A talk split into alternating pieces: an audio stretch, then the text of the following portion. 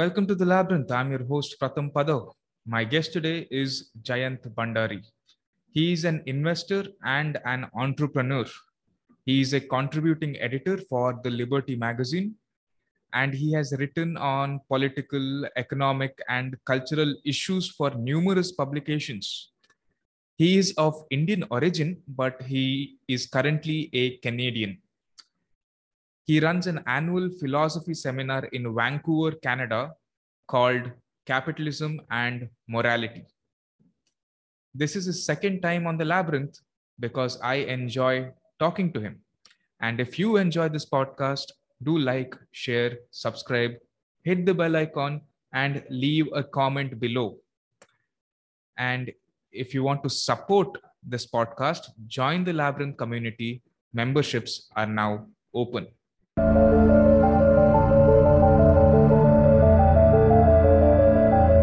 Jayant, welcome back to the Labyrinth. Uh, uh, Pratham, uh, thanks uh, very much for having me again. And welcome back to India. Did you miss India? Uh, well, no, I never miss India, Pratham, but uh, I am uh, in the process of writing a book on India. And the best place to write a book on India is to be in India. Uh, because once I'm in the US or once I am in Europe, it becomes very difficult to write about India because everything looks so distant and so uh, unrealistic because India is a planet by itself. It, you have to be in this country to be able to write about cows and the poop of cows on the road, the crazy traffic, something that seems unrealistic when you're not in the country. So I'm back in India for a while, but uh, so here I am. Okay, so where are you uh, located? Which state are you in?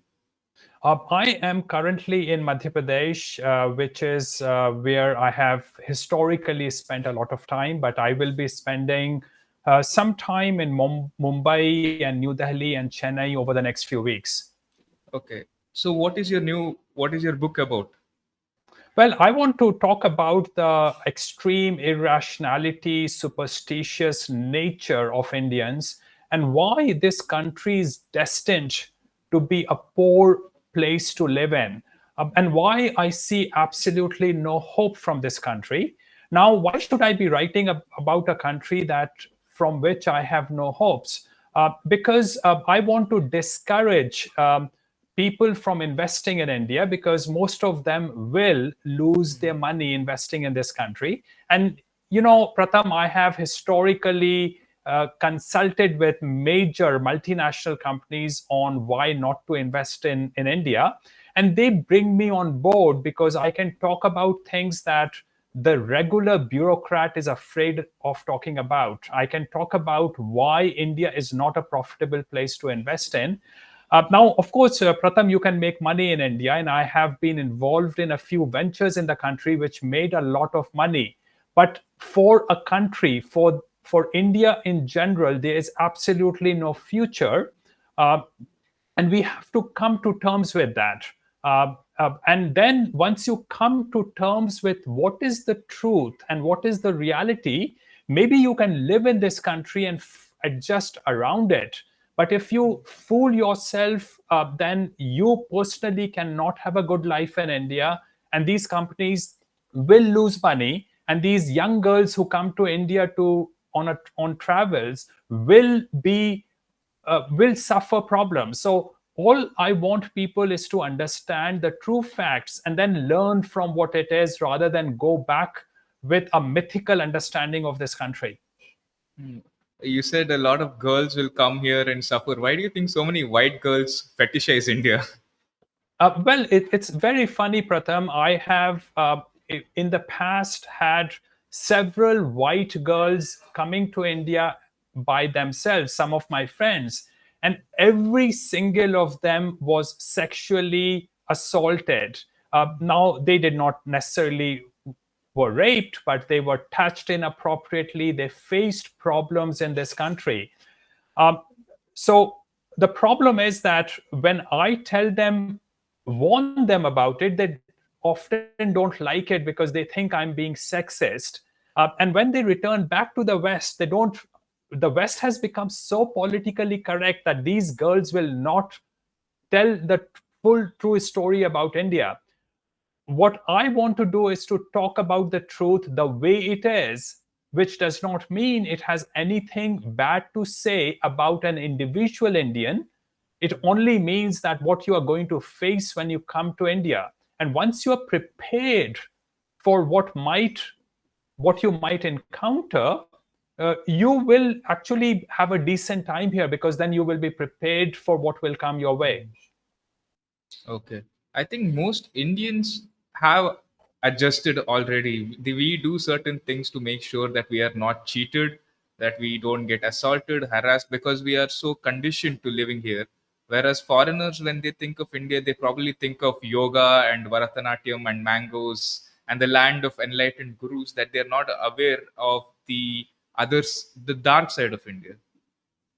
Uh, well, uh, yeah, and I'm not sure when you say uh, Indians are adjusted to India. I mean, a cockroach is adjusted to living in a sewage. Mm-hmm. So uh, you, yes, you can get adjusted, but you are still a cockroach.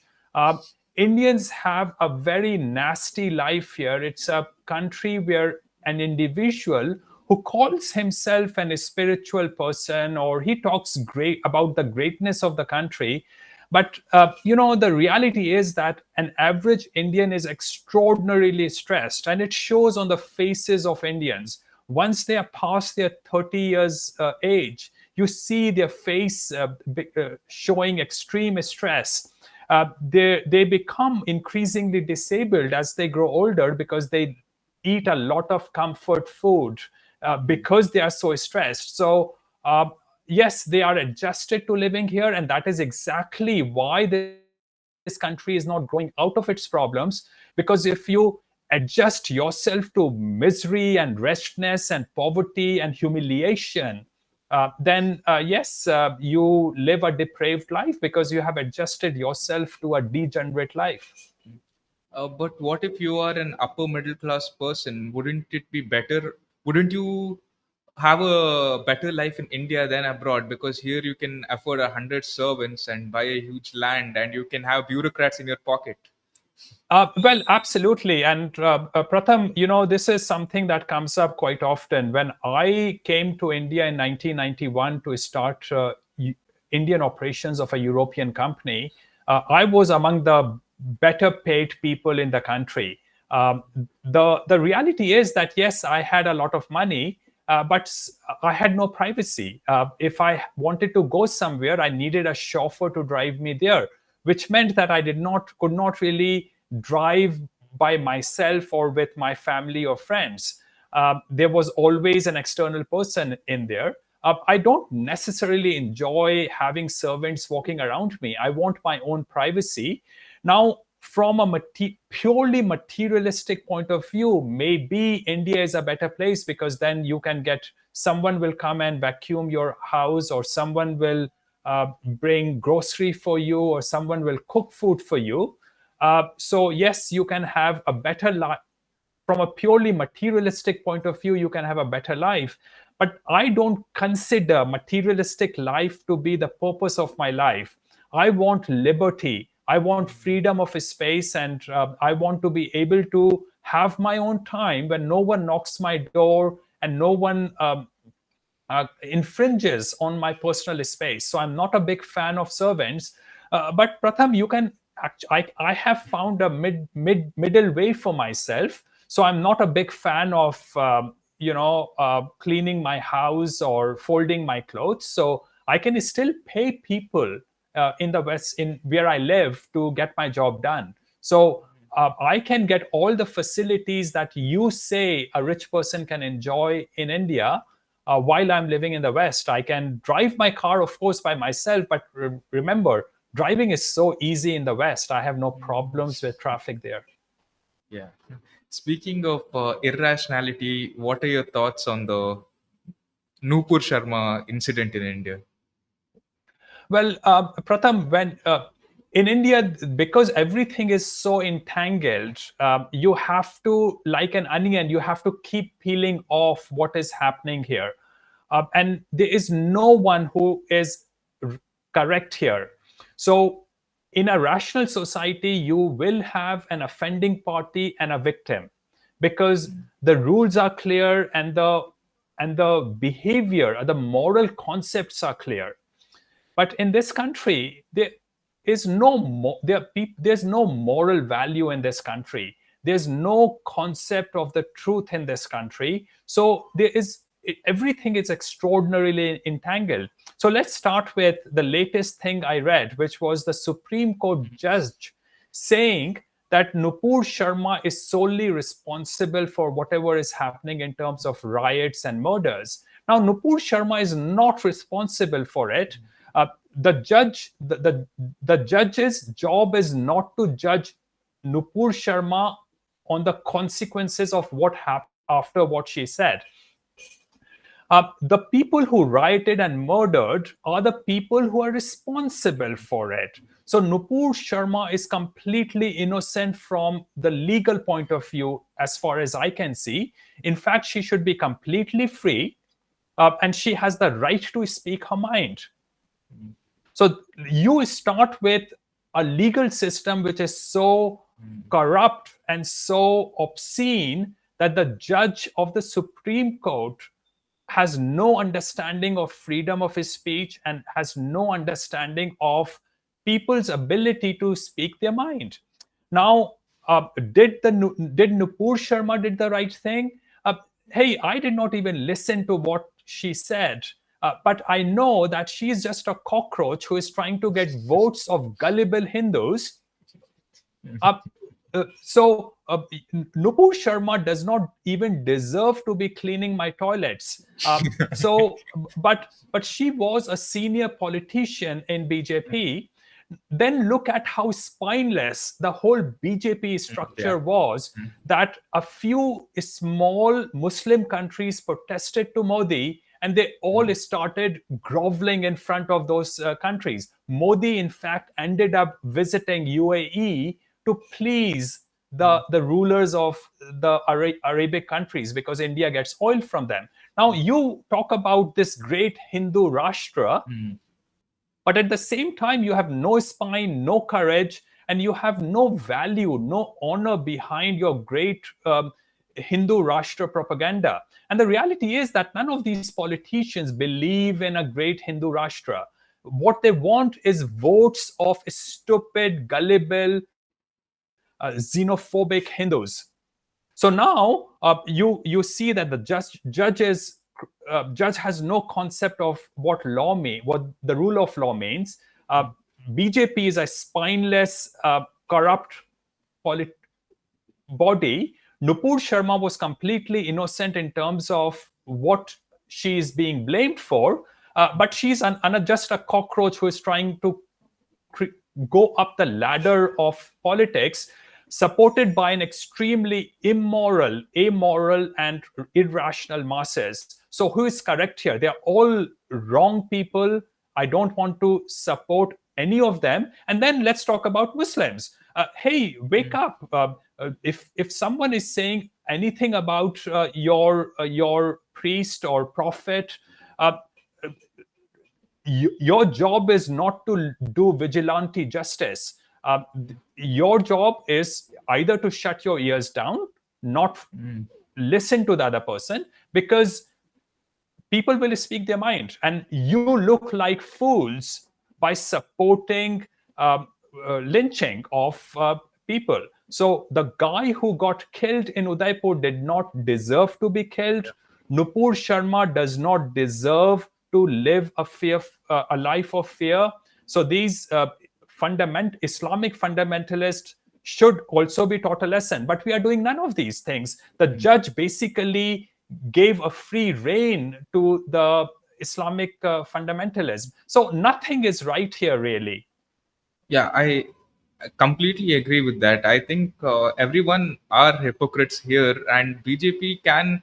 uh, They are basically trying to get uh, votes from the gullible Indians, gullible Hindus, whereas uh, Muslims, uh, especially the representatives of Muslim community, are also hypocrites because they play the victim card when it's convenient for them when they are getting beaten up. At the same time, they advocate for beating up of people who they disagree with So, uh, and, and Pratham, I might add, I, I went to visit a family yesterday, a close friends, uh, friends, uh, some a family relationship of mine, and they were talking about, they were rationalizing why it's perfectly fine for the police to uh, kill uh, Muslim uh, criminals in encounters. You know, the fake encounters that um, Indian police is well known for. So you also see that the problem is not a Hindu Muslim issue. Indians, irrespective of their religion, are irrational and amoral. They have no concept of moral values. So they just go along with what is expedient for them. Now, this family, which I was visiting yesterday, when they said that it's perfectly fine for police to kill Muslim criminals, what they don't understand is that that is exactly why the police in, in India is so extraordinarily corrupt and incompetent. Uh, and eventually, those corrupt and incompetent people are going to go after these uh, Hindus who are rationalizing killing of Muslim criminals. Now, I'm not saying Muslim criminals should not be killed, but they should go through a proper process of judiciary uh, police does not have the right to touch you. It isn't their job. Yeah. So in india is diversity our strength or our weakness? Because a lot of liberal secular indians say diversity is our strength but it seems obvious now that it's not. Uh, well india is uh, uh, an unmitigated dis- disaster because of the diversity it has. Um, the, the India is probably one of the most multi-ethnic societies on the planet. Uh, and none of these people like each other. You know, Maharashtrians don't like Biharis, Hindus don't like Muslims, Shia don't like Sunni, uh, Jains don't like uh, Hindus, Sikhs don't consider themselves Hindu. People from the south don't like people from the north. People from the gujaratis don't like biharis. You know no two indians like each other. And that is the problem. So it is not even a problem of um, your language or your religion. The fundamental problem is that irrespective of your religion or language you just don't like the other person and the person you hate the most is the person who is closest to you, because that is exactly the person who envies you the most and who wants to exploit you. Because every Indian wants to run life of every other Indian. So the biggest problem you have in your life is the person who is closest to you. Yeah. So, uh, like you said, you know, South South Indians don't like North Indians, Gujaratis don't like Biharis, and so on and so forth. So, would we benefit greatly from uh, disintegration? And this i hope no one files a sedition case on us for discussing this. Uh, well listen i am a canadian citizen and i can fly the flag of uh, let's say british columbia in canada and say i want a separation of british columbia from canada and that's perfectly fine. I mean no canadian will go against me because they understand that it is within my rights to ask for a separate uh, state for myself as long as I can get enough votes to, su- to support my independent existence. So uh, you look at uh, Western countries, Scotland has uh, consistently voted for, uh, they have had votes on whether they should become a separate country or not. Similarly, Quebec in Canada has had votes on whether it should become a separate country. So there's no problem in those countries. And I think Indians should understand it as well that it does not matter to me whether Punjab is a part of India or not a part of India because it does not belong to me anyway. As long as I can visit Punjab, that's all that matters to me. As long as I can invest in Punjab, that's all that matters to me. How does it matter to me whether my bureaucrat controls Punjab or the other bureaucrat controls Punjab? Remembering that all these bureaucrats are thoroughly corrupt. I mean, these are the most spineless, immoral people who run the bureaucracy and politics of India from A to Z. Z there is not one honest bureaucrat or politician in this country. So, how does it matter? So, really, Pratham, I think Indians should evolve the concept of letting people go who want to go they should be able to secede from India, become independent, uh, but peacefully, so that uh, we can then interact with those people as independent countries. And it doesn't really matter whether whether uh, let's say Tamil Nadu is a part of India or not, as long as we can do normal uh, uh, communication, normal transactions. What's the problem with whether administratively it's a separate country? I think the one fear of Indians, especially Hindus, is that succession uh, will cause a lot of violence, which has happened with uh, Pakistan when Pakistan and Bangladesh uh, seceded. And uh, with Punjab, yes, what difference does it make if Tamil Nadu or Punjab become separate as long as I can visit or uh, as long as I can invest there? But let's say some state like Kashmir, if they become a separate uh, state, it's obvious that I will not be able to visit Kashmir, and it's also obvious that uh, the majority uh, of population in Kashmir won't be, you know, nice to the minorities, which is the reason I believe majority of Indians fear it. Well, and that's why I initially said to you that I, I see no hope in India mm. because whether you stay as a single country, you are, you are filled with hatred. Now, Indians are filled with hatred. They talk about all this grand spirituality, um, and they put uh, Sanskrit shlok on their Twitter account to show how uh, how uh, spiritual they are. Uh, but they are filled with envy and hatred for every other person. So there's no solution to this. You keep this country together, we hate each other. You break this country apart, we hate each other. So there's no solution to this problem. The problem is in the Indian psyche. The Indian psyche is that it does it is an immoral psyche, it is a, an irrational psyche, and it does not want to open up. In, in fact, Indian psyche is getting closed and more closed as time has gone by. But was India always like this? Was there ever a time in our history where we were doing better and the, Europe or some other uh, civilization was doing terrible? Well, there's no history uh, when India by itself was doing better than what it is doing during the British or Mughal times. Uh, so uh, remember that uh, Mughal control of India was a massive improvement on what India was before the Mughals came to the country. A lot of clothes that you consider to be Indian clothes are not Indian clothes. They have Persian and uh, non-Indian uh, origin. A lot of our food is not of Indian origin. It is in many ways Muslim and Islamic and Persian uh, background. Uh, uh, Mughals were big contributors in teaching India to clothe up. Uh, clothing up wasn't necessarily big among Indians. so in my view, the Mughal rule over, over India was an improvement on India, and European rule over India was a massive, massive improvement uh, on India. Uh, since the time British has left, however, India has continued to degrade, uh, and that is why I think India has is continuing to degrade. It's getting worse and worse, and it will face horrendous problems going forward. Now, Pratham, you will often hear from people that uh, the British stole $45 trillion from India, and that has become an accepted um, view of people all the way from Shashi, Th- uh, Shashi Tharoor to uh, and the average Indian walking on the street. I asked them, have you tried looking at those numbers, where those numbers came from? And I did try looking at those numbers, and they make absolutely no sense because that number was created by, by a Marxist Indian who decided to re- live in a country ruled by white people. She lives in the US. Why, if she thinks that white people are such ex- exploiters, why is she living in, in the US? Why not? Why is she not in India?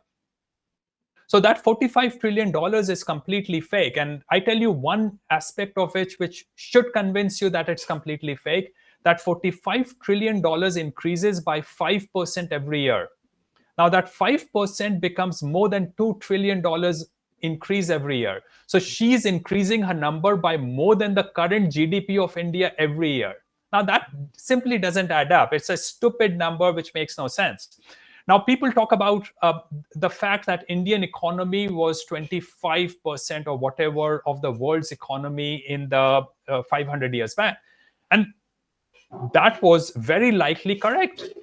But that does not change the fact that your GDP per capita those days was still about 300 or 400 dollars per capita. You were still wearing a fig leaf and eating apples from the apple tree. In a tropical country, you will have more agricultural output and more output from forests in the already because tropics give you the free gift of agricultural products. So yes compared to the cold frozen climates of uh, uh, united kingdom or finland or sweden yes per cap the gdp of india was probably uh, 25% and it has fallen significantly since then as a pro- proportion of the world gdp but on GDP per capita basis, Indian GDP has continued to increase because British brought in industrialization to India. India grew rapidly under the British, and because of technology that they left behind, it is just that compared to the rest of the world, India fell behind. But only in comparison, we should still be thankful to the British for, for bringing in technology. Now, imagine what India would have been if Europeans had never part- mm. had never come to India. There is no sign that India would have moved a step forward from what it was in the medieval times. So that should tell you that British occupation of India was a huge, huge benefit for India um, contrary to this xenophobic view that has come to exist uh, in the country today. Yeah, I mean, I I guess European colonization did have a lot of benefits, but the argument that can be made against uh, praising the Mughals is that yes, they built the Taj Mahal, yes, they gave us a lot of clothes and the cuisine, but uh, they uh, they murdered and raped a lot of Indians. They uh, looted our temples and whatnot. So was it really worth it? Okay, yeah. So go out of your uh, current uh, place where you are sitting, and you will see uh, rapes and murders and uh, theft going non-stop in this country. Uh, Indians, you know, you look go to social media. Indians constantly threaten people, for, uh, women, with gang rape. they think it's a matter of prestige for them to be threatening women with gang rape. Um, try giving a lakh rupee to uh, to an indian and see if that money comes back to you. You're constantly under assault. So how were mughals any worse? Now maybe they were worse but provide me facts on this. Uh, the fact remains that every indian is after your wealth. Indians are culturally dishonest people and they will steal your money. So why blame others for stealing your money when you yourself steal money from other people? Yeah. Okay. Yeah.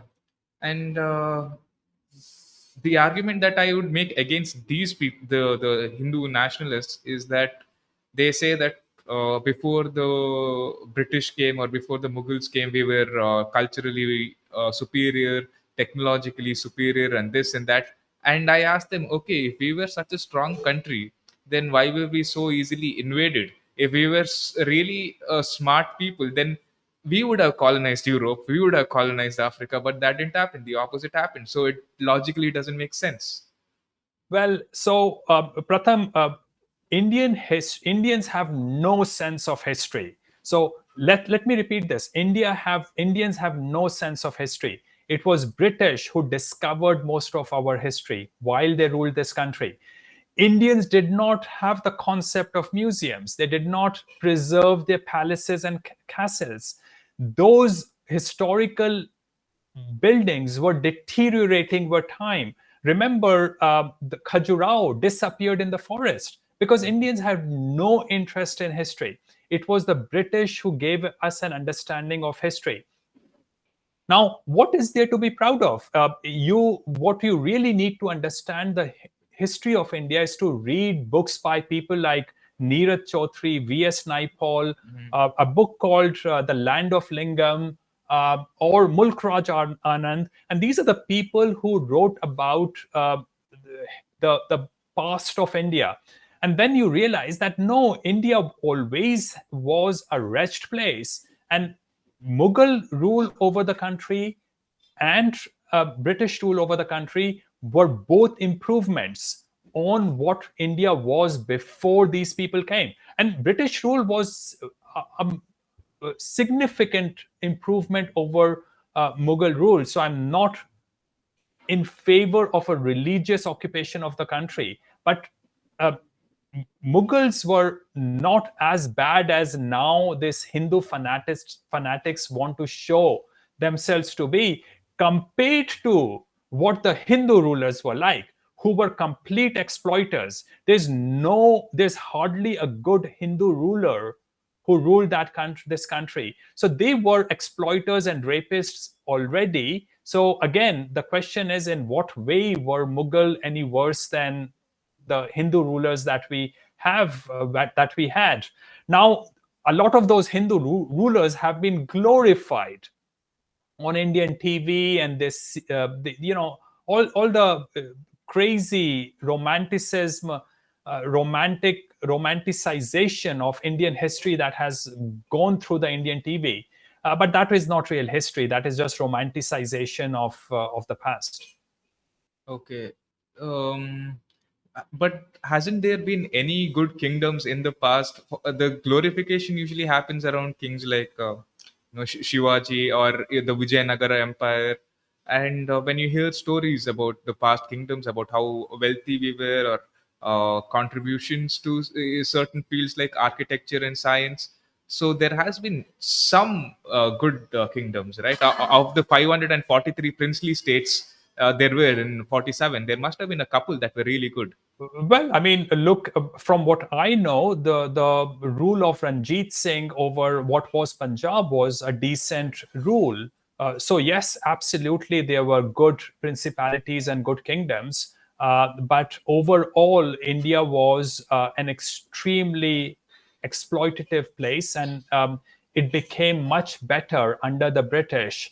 Um, remember the concept of human rights or giving dignity to women or giving dignity to every human beings the concept of scientific method these are all european concepts. Uh, now europeans had their bad side and i'm not saying that they did not uh, design uh, uh, the the poisonous gases or they did not slaughter people but if at all if at all you look go around looking for something good that happened in humanity which is uh, giving rights to an individual dignity to humanity people bringing in the concept of revelation and reason. These are all european concepts. We did not have those. Hmm. Uh, you mentioned VS Naipaul, and uh, you know I had uh, I have in a free state by VS Naipaul, and I was uh, talking to with uh, a friend of mine a couple of years ago, who he uh, studied in a liberal arts uh, college, a prominent liberal arts college here in India, and I asked him, "Hey, have you read VS Naipaul?" Uh, to which he said, "No, I've never read it, and I'll probably never read it, even though he has a Nobel uh, Prize in literature, because uh, a lot of people who go to these liberal arts college pursue people like Naipaul uh, to be a racist or a right wing person, and they, that's how they'll perceive you too. They if they listen to you speak, they'll say, okay, you know what, Jayant is a racist, xenophobic, right wing person. Well, Indians are not interested in the truth. If I claimed that British stole a hundred trillion dollars from India, I would be more that hundred trillion dollar will immediately gain traction in the country because Indians want to believe about their glorious past, a past that did not exist. Um, so we are not seekers of truth. Uh, again, Indians are not seekers of truth. We want to whine we want to blame other peoples and we want to talk about how what how glorious our society was in the past. We don't want to accept the responsibilities that india has been so called independent for the last 75 years now and what have we achieved? Nothing. We're dependent on western technology even today Uh, another uh, thing that people will probably tell to you or even to me if we justify uh, British rule is that you're a British bootlicker or you have been brainwashed by the uh, you, you've been uh, brainwashed by the colonizers. What are your thoughts on that? Well, so Pratham, uh, it's a it's a uh, misunderstanding that even if I did that erroneously, I would be licking boots of the British. British don't like to hear what I say because the Western society has become very politically correct and they don't want to hear these good things about the colonial past. So um, there is no reason why this should be seen as uh, licking boots of the British. This is ignorance of Indians that makes them think that when I say this, I'm licking boots of the British. I'm a seeker of the truth. I'm just speaking the truth because without understanding the truth, there's no hope for India. Uh, and again, as I said, I see no hope from India because I know Indians cannot be changed into seekers of the truth. They have no interest except for f- sex and food. These are the two driving forces of an average Indian, and he is not interested in ideas. He's interested in talking about politics only to the extent that it can make him feel good about himself. That's the limit of an Indian's psyche. Okay. Uh, Europe has been through a lot of uh, improvements in the past centuries. They went through the Renaissance. They went. Uh, they had their Reformation. Do you think Hindu society in India will have a Reformation where finally, you know, after the Reformation, we will get rid of the caste system. We'll get rid of the. Uh, uh, we'll get rid of the internal hatred, and we'll finally clean up our act. Well, f- firstly, I wouldn't talk about the caste system at all. I wouldn't focus on getting rid of the caste system. We have to see how the society evolves. We can't really do a top down uh, change in the society. You have to wake people up before the caste system can go away. Uh, the reality is, Pratham, that the lower caste people are no saints. Uh, most of what you read in the newspaper about the caste problem is actually fights between two lower caste groups trying to uh, trying to show to the other person who is higher caste among these two lower caste people if you see the foot soldiers of the fanatics hindu fanatics today most of them are from the lower caste. So uh, if you go to the government offices today we are highly incompetent stupid and extremely corrupt people now sit. Most of them are from the lower caste. So if you think caste system can be removed through a top down method it will actually only worsen the country.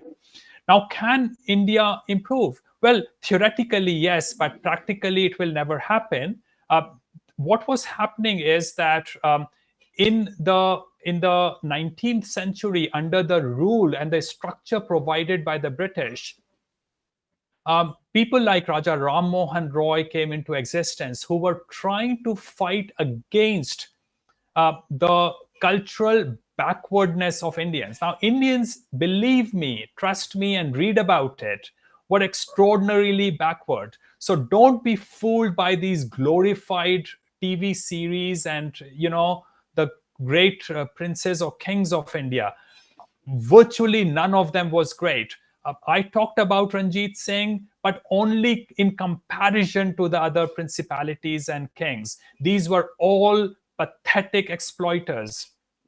Now, can India change? Yes, we should have kept British in the country because they gave a rational institutional structure for India within which people like Raja Ram Mohan Rai, Rabindranath Tagore could rise up, and that is why it was those uh, those people were seen to be behind what was called Bengal Renaissance, and it all died out the moment um, we started having this so-called independence movement and the so-called independence from the British, because the moral structure came, came, fell apart.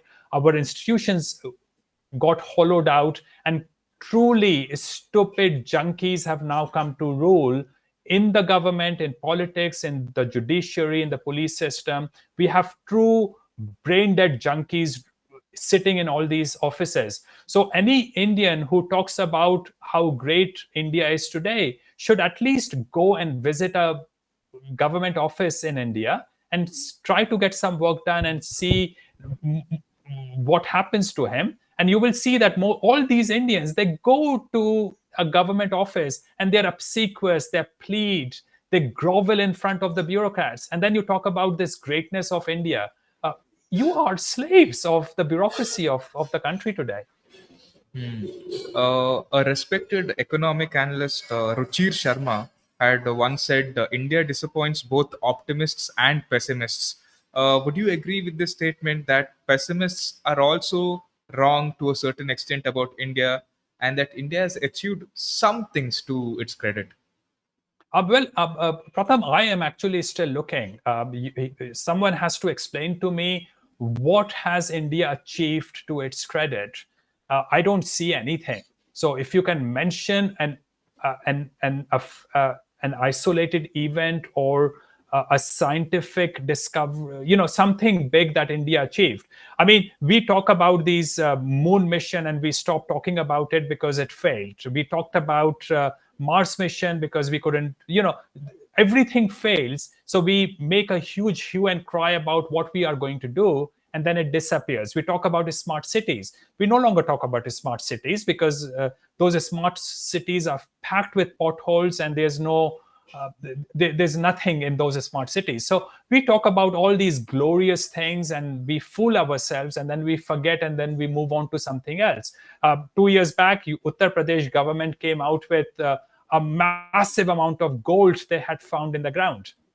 They had found nothing. They just wanted to, you know, the TV watching Indians, gullible Indians love listening to these news. It keeps them entertained for a while. But again, tell me something that India should be recognized for. Yeah, I agree that uh, you know a lot of gullible Indians send WhatsApp forwards about how our country is becoming a Vishwaguru or Akhand Bharat and this and that and all that rubbish. But uh, uh, haven't we achieved some things at least? Like a, even I can't think honestly. Well, uh, well, and that explains it. And and I and and Pratham, I'm sure there are a couple of things, but you can't if you can't think of some, a few things right away. When one out of five people on the planet is an Indian, there's a problem. We are not creative people. We are not focused on uh, building a civilization. We are uh, we are not uh, discoverers uh, instinctively uh, that's uh, funny because another thing that Indians send forwards on WhatsApp about is how Indians are doing really well abroad. How Indian CEO of Microsoft is doing well. How an Indian CEO of Google is doing well. So a lot of the pride also comes when Indians do well abroad, which is actually something to be ashamed of because it goes to prove that we are incompetent with our own system that we have to go abroad and uh, we we say that the white people, uh, the the British and the Americans did a lot of bad things, but we actually depend on them for our success abroad. Well, absolutely. Uh, you know, firstly, if five or ten or fifteen uh, smart Indians come up, that is that should happen. I mean, after all, we are five, one out of five human beings on the planet, um, and why is it that every good Indian that you talk about lives in the US or or in other Western countries. It does not show greatness of India. It just shows greatness of the US and the Western society that they provided a structure for these Indians to rise rise up in the society. Okay. What about? Uh, I know that a lot of uh, things like Swachh Bharat and smart cities are all exaggerated ideas which have failed. They're all cover ups. but uh, hasn't there been some success like uh, digital India, for example. Now every uh, Indian, even the poorest shopkeeper, knows how to make uh, electronic transactions. Isn't that uh, isn't that a advancement? Uh, well, absolutely, and it's a technology that came from the West. It's it's a copy and paste technology that has come from the West and from China. Actually, uh, this the, they established uh, uh, electronics. They established internet. They established computers. The web is their product. Uh, they enable they they brought in the concept of financial transactions. So this is all western technology that we have copied and pasted. So th- what is our greatness here and yes uh, i completely agree the electronic transactions have become very common in the country but remember, Pratham, there's more cash in India today than there was uh, when demonetization happened. So, uh, what is the why did we get rid of cash? Go to Japan, go to Singapore. People constantly use cash. What is the problem with cash? There's no problem with cash. There shouldn't be any problem with cash. The only reason some countries want to reduce, particularly uh, crazy countries like India that want to reduce uh, cash, is because they they claim they want to reduce corruption. There's more corruption today than there was in the past. So corruption has continued to increase. And what has Modi done to rein in on bureaucrats? He wants you to pay more and more taxes but has he fired a single bureaucrat for corruption? Is there a functioning vigilance office in the country? Can you go to a vigilance office and complain about the bribes that you have to pay? There's nothing. Can you complain to a, a super uh, um, an organization that uh, sees the affairs of the police and complain about the brutalities of the police, the, the fake encounters that they do. Or, for example, just yesterday, the Udaipur uh, event where this uh, two fanatics killed uh, a Hindu, those fanatics were badly beaten up by uh, uh, some activists.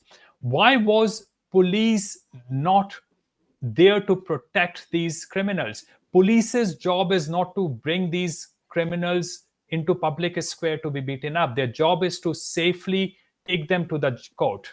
So again, the, the problem is that um, the, the, I, I simply see don't see a moral structure in the country. You can be proud of uh, the technology and the software engineers we have created, but they are all copies and pasted stuff. And even the software engineers that we are so proud of is something that is increasingly uh, being overtaken by China and Philippines and other countries, and we are losing ground very, very rapidly. And Indians mostly do the background, low level software work for the Western society. So there's nothing to be proud about this financial technology and the transaction technology that we have today. Hmm. Okay. Uh, also, uh, here in India, we have imported the worst values of the West. We didn't import rational thinking or neat infrastructure from the West, but we did manage to import wokeism and the LGBTQ agenda. Uh, on the other hand, East Asian countries like Japan, Taiwan, Singapore, etc., they've imported the good values from the West. Why are we Indians so attracted to Western garbage? Well, because that garbage is inherently an Indian uh, way of life. Um, what happened was, Pratham, is that you again go back 500 years back what we see as wokeism is what was the culture of India those days. We were changed by uh, the, the Mughal uh, control over, over the country, and we were significantly changed by the Victorian morals that came through the British. Uh, but a lot of our family traditions are not originally Indian. They are they have a British background. Uh, as I often say, what we consider to be good things about Hinduism or let's say Brahmins is nothing but Christianization of Hinduism. This is what was this brought in by people like Raja Ram Mohan Roy and Rabindranath Tagore kind of people. So there's nothing, you know, there's there's nothing to be so proud about uh, the background. Sorry, I, I forgot your question there.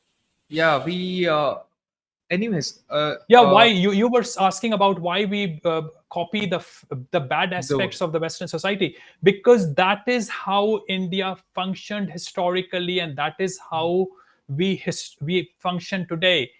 Indians are driven by base instincts. They are driven by food and sex. They have no interest in ideas. So the greatness of Western society would be invisible to them because they are not interested in great people. They are not interested in great ideas. They are interested in Kim Kardashian or they are inter- interested in pornography stars, uh, and and that's what they copy. Uh, and they think that copying this superficial materialistic aspect of the Western society would make them westernized. So you see these girls uh, uh very sometimes, in my view, very stupidly wearing very short clothes or you know tr- trying to overact their what they think is their westernized ways. But what they are doing is basically copying the lowest common denominator of the western society because they simply cannot see that the western society is western not because of those low class aspect but because of the ideas and the philosophy and the christianity that uh, western society has had Okay, uh, I you seem to uh, push this idea that uh, Indians have not created anything original, and we are we have copied a lot from other countries. But in the past, just to give an example, haven't we created some things that are original, like could be the Vedas or the Upanishads or some of our Well- scriptures that have even inspired uh, people outside? Uh, well, absolutely. I mean, uh, s uh, all I said, Pratham, was that I asked you a question and you could not come up with an idea about what great thing Indians created. And I fully agree. There must be, uh, there, there is, there's a lot of uh, great Indian uh, spiritual texts. Um, how many people follow those? Yeah. Uh, how many people have read those? How many people? I, I know only one person, one Indian in my life who has read Upanishads. Uh, Yeah. How many Indians have you met who have read that? So we don't even know our own history. Mhm. You are not here of that history if you have not even read that. Now, I have been following, uh, practicing Vipassana for the last 35 years. How many people do that? So, So, yes, there's gr- greatness. There are some great things Indians have done. But remember, we are one out of five people on the planet. And if in the last 5,000 years, we have created some good things, there's nothing to be proud about. We want to be proud about ourselves. What have we contributed to this human society? And what is India's contribution towards the human society today? And my response is nothing, negligible in comparison to the number of Indians that exist on the planet today. Yeah, uh, so yeah, I agree with you. Even most Hindu fanatics or the Kattar Hindus have probably never read Vedas or Upanishads. Oh, they have they have certainly not read it because they would not be uh, the stupidities that they do on the streets is not a product of someone who could, uh, in discipline, have gone through Upanishads and Vedas. So, would we Hindus benefit from actually returning to our re- uh, roots, reading uh, Sanskrit or uh, practicing Vipassana uh, and reading the Vedas and Upanishads, uh, sending our kids to Gurukul schools? So, so you are completely mistaken if you think those are our roots. Those were followed by a very, very negligible minority of Indians. Uh, Indian spiritual practices were followed by a insignificant minority. The i- roots of India are feral. Indian roots are all about exploitation. You can go back into the history as much as you want. Indian history is all about exploitation and abusing other people, and Indian society has always been feral. Feral means a society without uh, moral values. It was a it was a jungle raj in the country always. Uh, just because a minor uh, an insignificant minority followed the concept of gurukuls and vipassana and vedas and upanishads does not reflect uh, is not does not mirror the culture of, of india of the past I'm trying. I'm trying to explore solutions here because even in Europe, uh, there was a lot of, uh, you know, there was a lot of feral uh, rule even in Europe. But gradually, because of Enlightenment and because of Renaissance, uh, these uh, the ideals of a few spread to the common man in Europe, which is why they have a better civilization today. Can we do the same in India, where if uh, we spread uh, Vedas and Upanishads and Vipassana, some of our original spiritual ideas to the common man, could we have a renaissance here? Well, firstly, Indians are not interested in uh, higher ideas. They are interested in food and sex. These are the two driving forces of an Indian and power of, over other people. So, if you think India can ever, by doing some magical institutional changes, can ever become America or Ch- even China forget about it. It's not going to happen. But can we improve ourselves? Absolutely, we can improve the country, bring the British back to the country, offer the best talent in the world to come and run this country. Hong Kong, Singapore, United Arab Emirates constantly do it. They bring in the best talent from around the world to, to run their institutions. Why can Indians not do it? We have a chaiwala running this country, and you can, uh, you know, hopefully I won't go to prison for calling him chaiwala because uh, uh, he sees that as a sign of uh, accomplishment. The problem is that our institutions and the people who run this country are completely morally and intellectually bankrupt try to understand their psyche and see that they are taking in india to a complete disaster so you have to change who runs our institutions and we simply do not have the skilled population to run the institutions here, we have to bring in 100,000 best talents from around the world to run this country. Hmm. I don't think that's ever going to happen. Anyway, and that's why, Pratham, that's why I said I have no hope from India. Uh, and that is why I discourage my clients from investing in the country. Uh, they do invest in the country, but in very specific, narrow areas. But i generally don't i don't i tell them to start with that india has no future and indians have no future.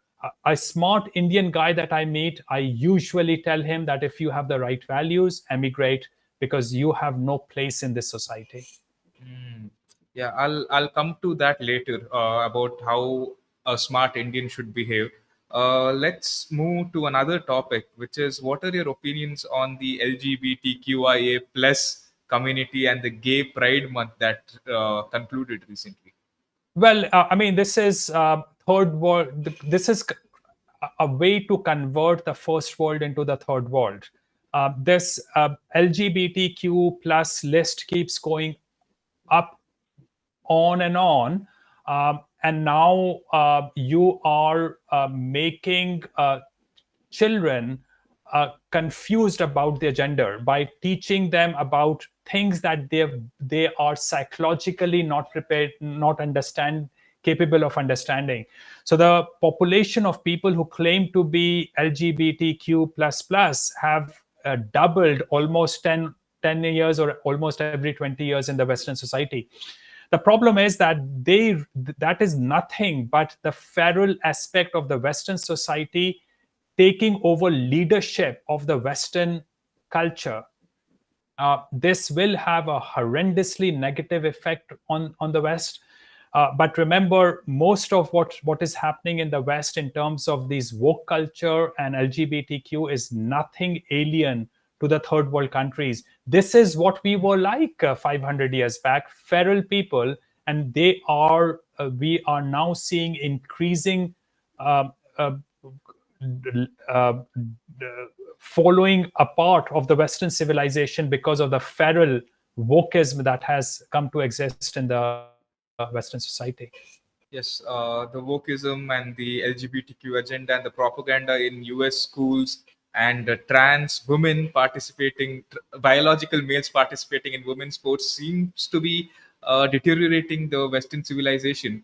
But to go in a more conspiratorial uh, angle, do you think there is a conspiracy uh, to destroy Western civilization? Uh, I, I don't see a conspiracy behind this. Uh, and I'm sure there are conspiracies in the world, but I don't see a conspiracy behind this. Uh, I, I, think the biggest problem is democracy. Uh, democracy uh, destroys meritocracy. Uh, democracy is, by definition, an anti meritocratic system. It is when the bottom 51% of the people rule the society. I would say 90% of any society is not interested in ideas or philosophy or public policy. So when 51% of those people rule the society, you will see hollowing out of the institutions.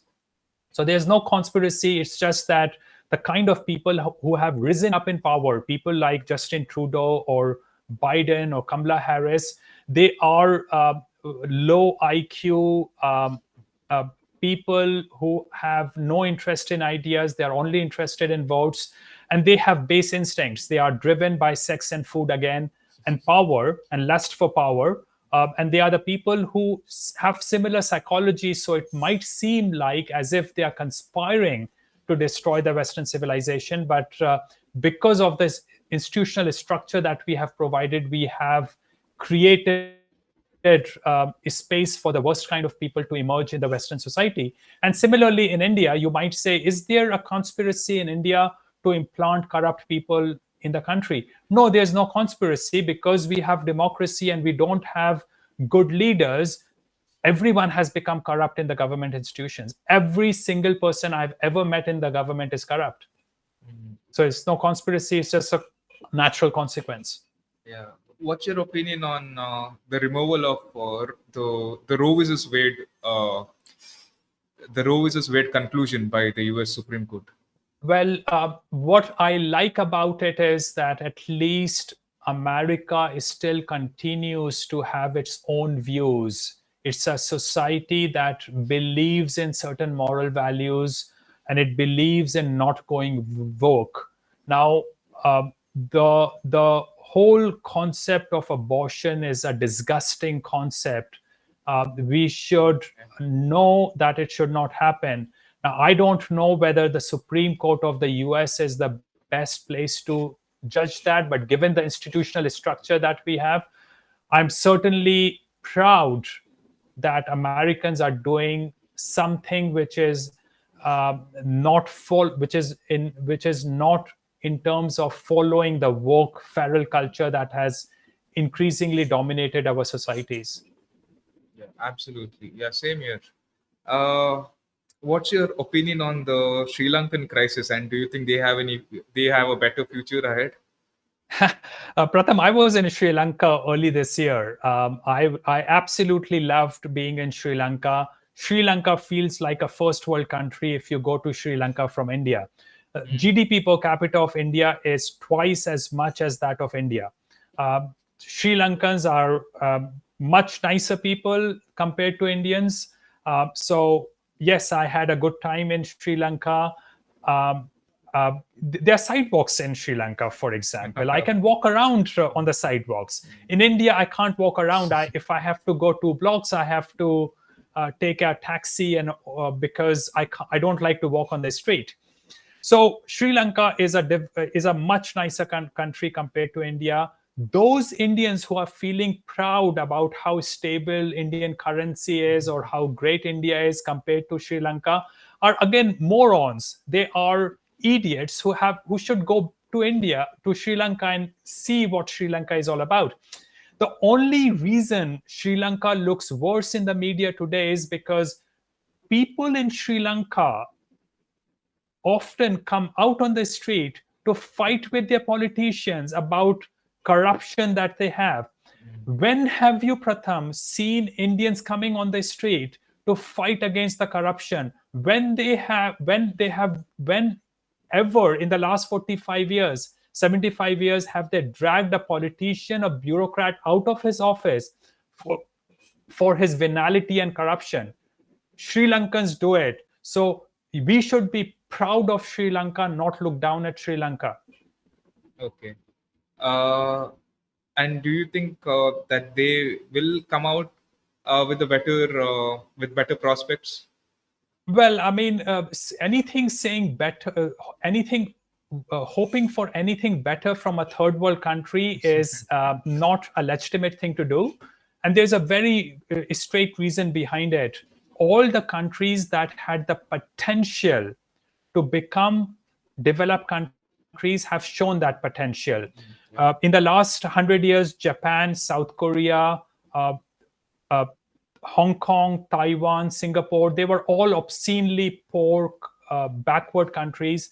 They have become first world countries. In the last 30 years, China has shown itself to be a country that has a potential to be a first world country.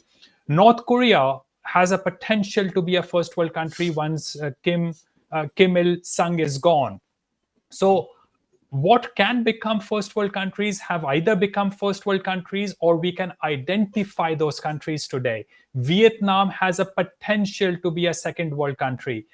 But uh, any, any expecting anything much better from Sri Lanka than what it is is deluding ourselves. So when I said nice things about Sri Lanka, I said it in comparison to India, a hellhole of India. Sri Lanka has twice the GDP. It's a much better place than India. But if you think Sri Lanka will improve from where it is today, that's again deluding yourself. The only hope historically that was for the third world countries, and that includes most of Latin America, all of Africa, and all of South Asia, was European occupation of these countries. Hmm. Uh, do third world countries where people have low moral standards benefit from authoritarian leaders? Uh, well, um, listen, um, it, it's a very tough thing to respond to because uh, how do you get a moral authoritarian leader to come to exist? It's an extremely difficult job. So, you know, look at Pakistan or look at uh, India. We have authoritarian leaders here, but are they people with any kind of morals? Is Mo- does Modi know the concept of morality? I tell you, no. He has absolutely no clue about it. Now, is Bangladesh a more uh, Bangladesh is also authoritarian, but, but does the leaders of Bangladesh have more morals compared to the leaders we have in India? The answer is yes, because the current leadership of Bangladesh is able to provide a better rule of law in that country, the result of which is that Bangladesh is among the fastest, probably the fastest growing economy in South Asia. It, its per capita GDP is much higher than that of India and Pakistan. So, and you know, we should be looking at facts. I'm proud of Bangladeshis. I'm proud of Bangladeshi leadership because they have done better than the rest of South uh, Asians. Again, you can have authoritarian dictators who can do a good job. Uh, Singapore did something similar with authoritarian rule. So Hong Kong, under authoritarian rule of British, did very well. Uh, but democracy is guaranteed to bring you down eventually because it's the rule of the masses. It's fundamentally anti-meritocratic. Mm, yeah, is someone like uh, Bolsonaro doing a good job in Brazil because he's also an authoritarian conservative? Uh, well, uh, so I have, you know, Brazil is one of the rare countries that I have never been to, and I really like to look at everything from close distance before I judge a person. But Bolsonaro, it seems to me, from whatever I have heard, has done a relatively better job, but he's on his way out. These third world wretched countries don't like good leaders.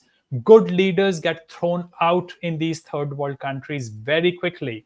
Sri Lankan leadership is extraordinarily corrupt. I know people who have been very, very close to the top leadership in Sri Lanka, and I know they are extraordinarily corrupt. So uh, the problem is that um, the people of these third world countries do not vote because of the leadership qualities of their leaders. They vote on the basis of whether that person is a Hindu, Muslim, Christian, uh, lower caste, upper caste, male, female. They go for all the tribal reasons why they vote, and that's why um, uh, th- these people eventually end up uh, even if by luck they end up with good leaders, they will eventually remove them and replace them with uh, horrible people. Yeah. So I guess we don't deserve democracy. We deserve a philosopher king instead, a smart authoritarian leader. Yeah, but th- that's not going to happen. I mean, I I get uh, once in a while some people ask me, why don't you join politics? I mean, what would happen to me if I joined politics, Pratham? I'll, I'll be lucky if I get five votes. Mm yeah. forget about becoming the prime minister of the country. I can't even win a local election. So uh, and that is why i think the only hope for india is to get europeans back into this country so that we can be run by relatively decent people. Okay. And uh, what are your thoughts on the ongoing uh, russia ukraine war? Uh, well um, I don't take sides on either of with either of the two countries. Um, uh, uh, you know, you, Western governments had no business trying to expand NATO to the border of Russia.